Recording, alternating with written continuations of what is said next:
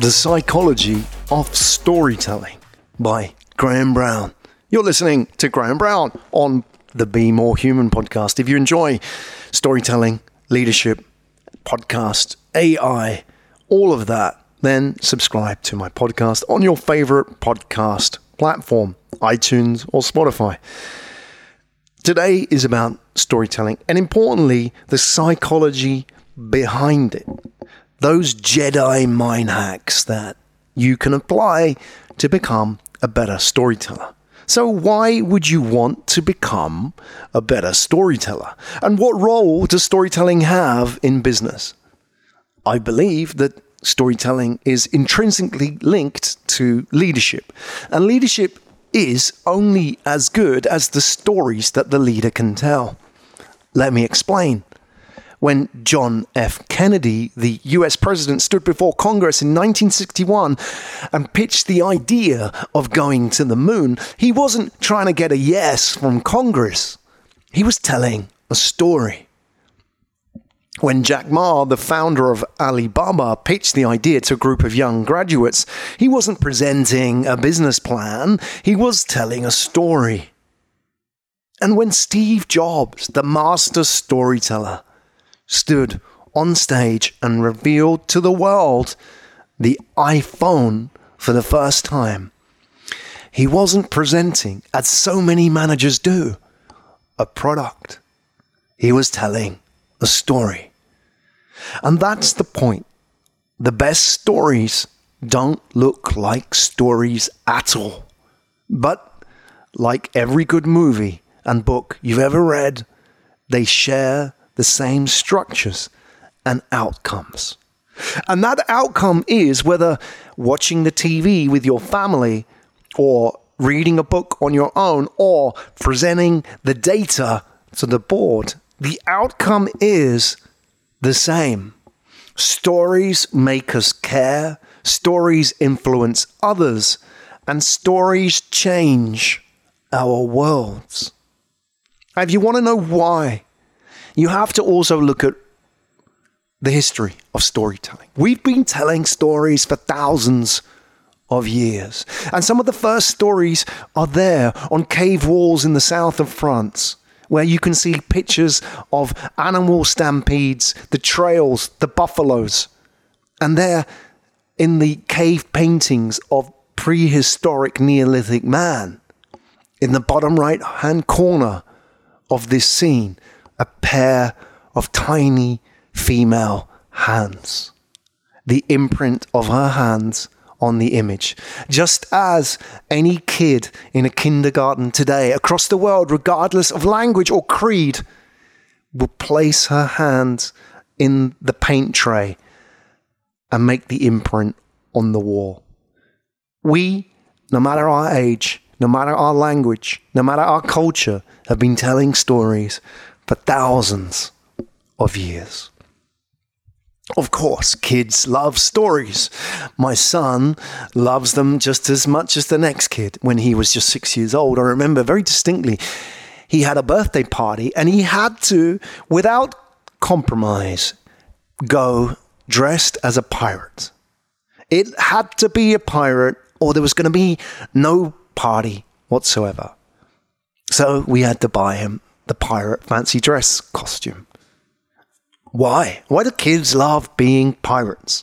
Well, grown ups love being pirates too. Steve Jobs famously said, It's more to fun to be a pirate than to be the Navy.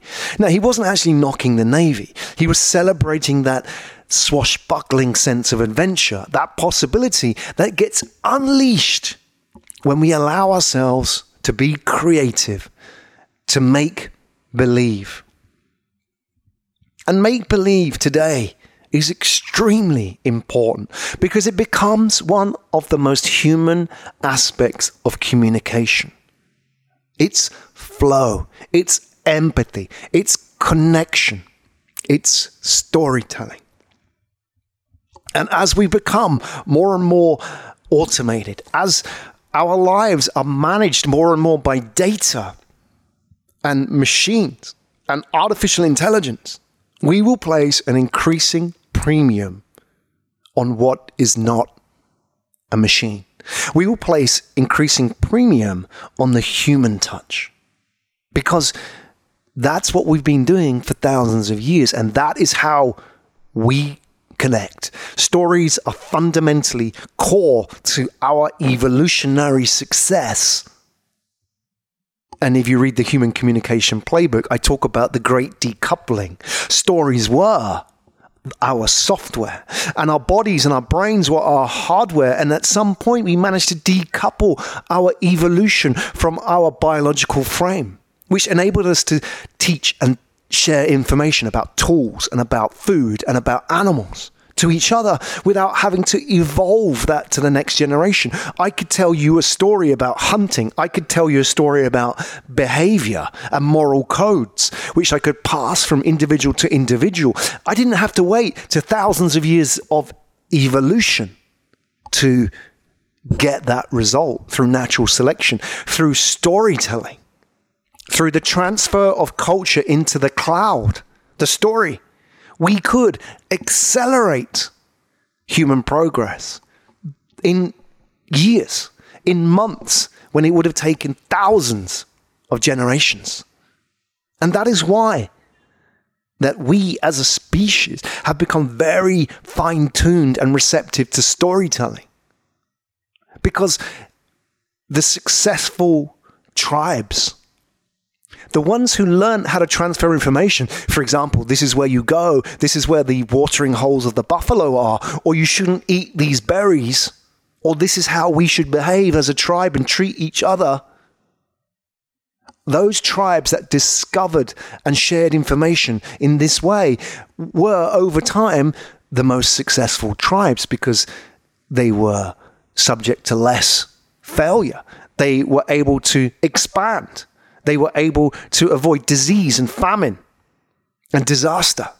Better, they were agile more than the next guys. And storytelling created agility because it meant that we weren't relying on our physical frame, our hardware, to solve the problems. And that is why, if you look at the expansion of mankind, mankind could move from Africa into different geological and geographical and climatic environments because we adapted. And a key to that adaptation wasn't our physical frame, it was storytelling.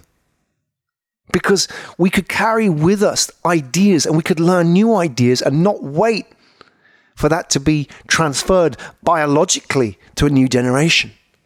We could experiment. So, storytelling is key to adaptation, evolution, and survival. And that is why those who have survived have, by the very process of natural selection, become very receptive and very good at storytelling. We as a species are storytellers. Our brains and the psychology and the mechanism of our brains is fine tuned to stories. That is why children are extremely receptive to stories. That's why they want to dress up as pirates. But it's also why we as adults are still receptive to stories. And yet, the reason is, is what differs us from kids is kids have no fear. We as adults are fearful.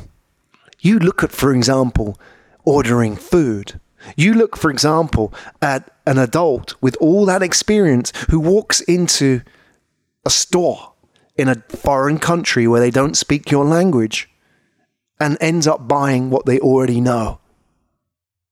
That's why adults take time. They always complain that they can't learn a new language because they're too old.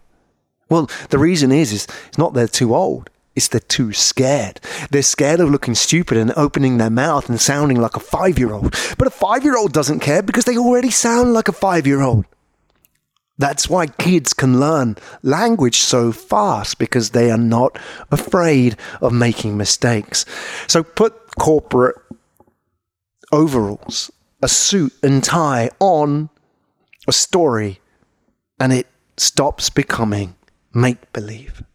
And yet, here we are, the same physical human entities that have, for hundreds of thousands of years, adapted, evolved, and learnt through story.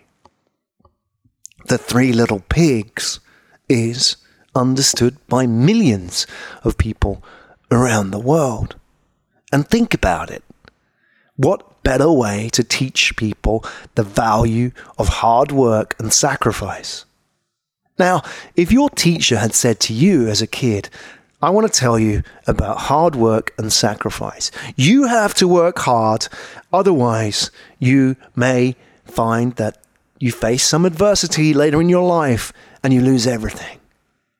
You might want to play now, but let me tell you, a little bit of sacrifice, self sacrifice now, will pay off long term. Now, that's quite hard to perceive for a young kid who lives their lives in the moment. And yet, the three little pigs teaches them all they need to know. And the great thing about the three little pigs is it doesn't have any action points. Stories don't tell, stories reveal the truth to people. And that is key.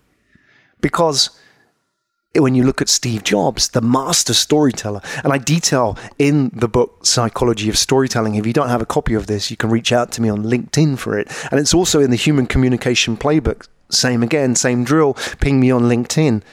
Steve Jobs didn't present bullet points. Steve Jobs told stories without clear action points. And the point is, is that because our brain and our culture and our culture and the stories we've been telling for thousands, hundreds of thousands of years are ingrained in our culture and our communication and the pathways of understanding in our head, you don't need to clearly lay out action points. You just need to tell a story. But put a suit and tie on and make believe becomes get real.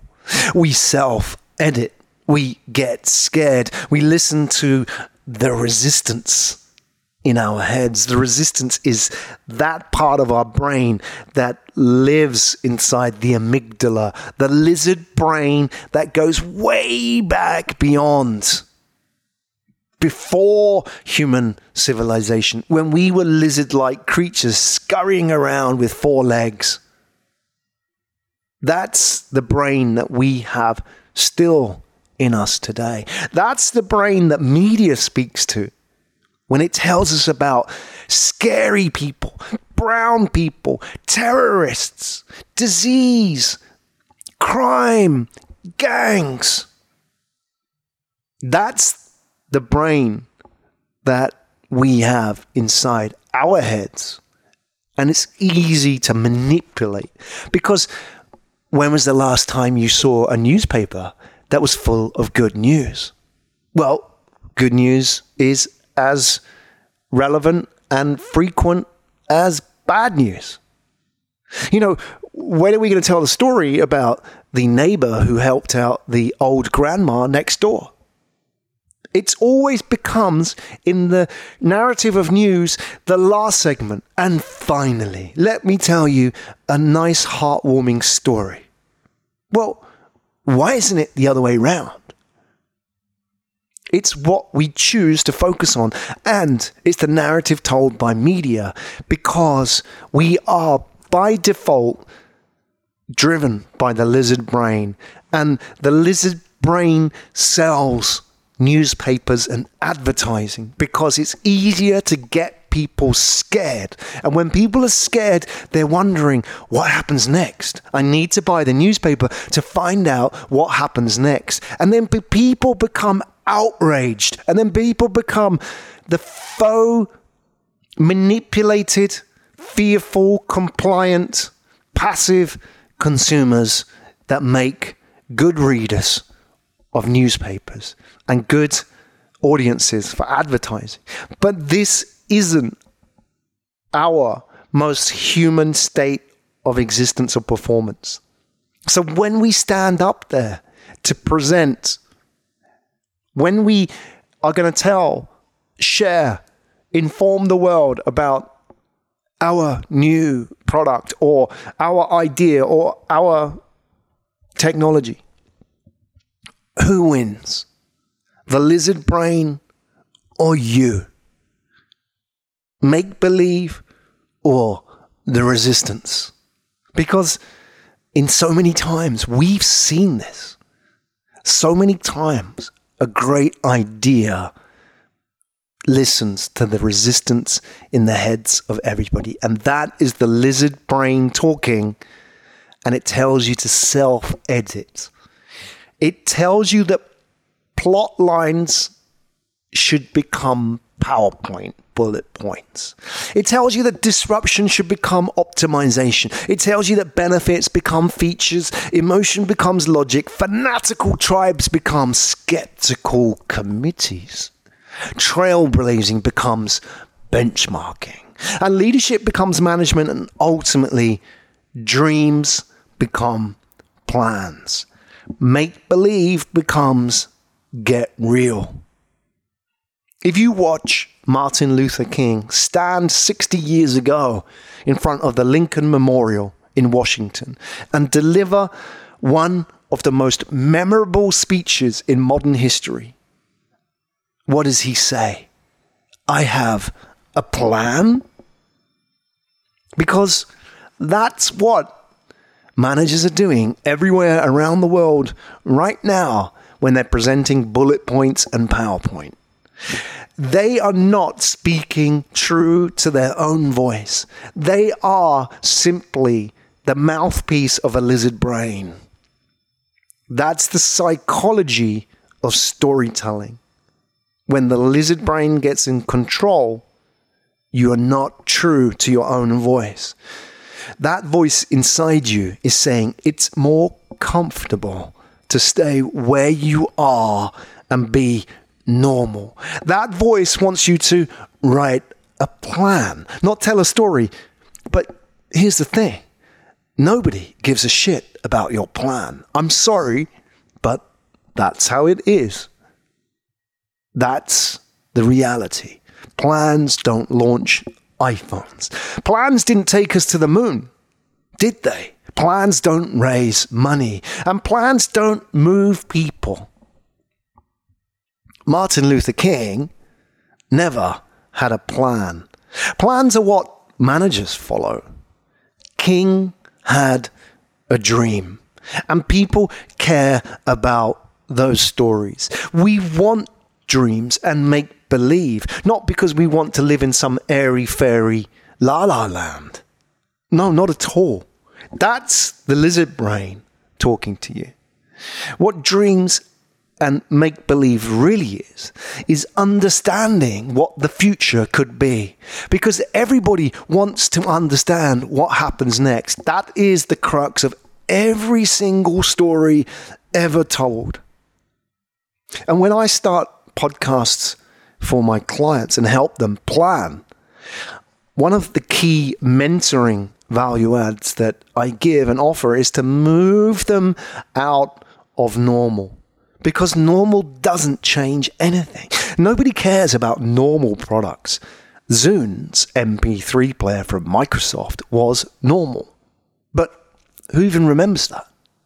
Normal brands, normal data, Nobody cares.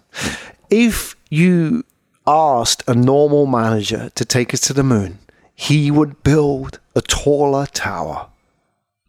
And that's why when we look at storytellers, we think somehow they are gifted. And yet, all they're doing is learning to dance with their fear. They are not crazy.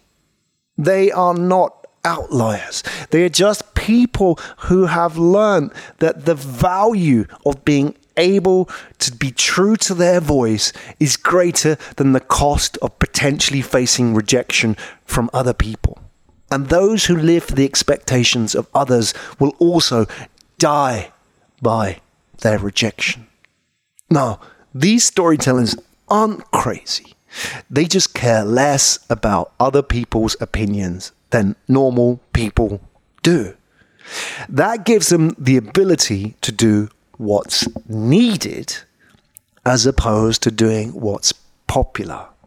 And if you watch Steve Jobs' Crazy Ones homage, which was taken originally from Jack Kerouac, you'll see exactly what I mean. If you want to play it safe, then stay as you are. If you're afraid of cracking a few eggshells in life, fine. Accept that you will be average forever. But if you want to create conversations that matter, if you want to build products and be part of projects that people care about, you need to become a better storyteller. And if you want to know how, get my book. It's free, The Psychology of Storytelling. There are courses as well on pikkle.com if you're interested in how to of structuring better narratives. But for now, you can contact me on LinkedIn, Graham Brown. You've been listening to Be More Human.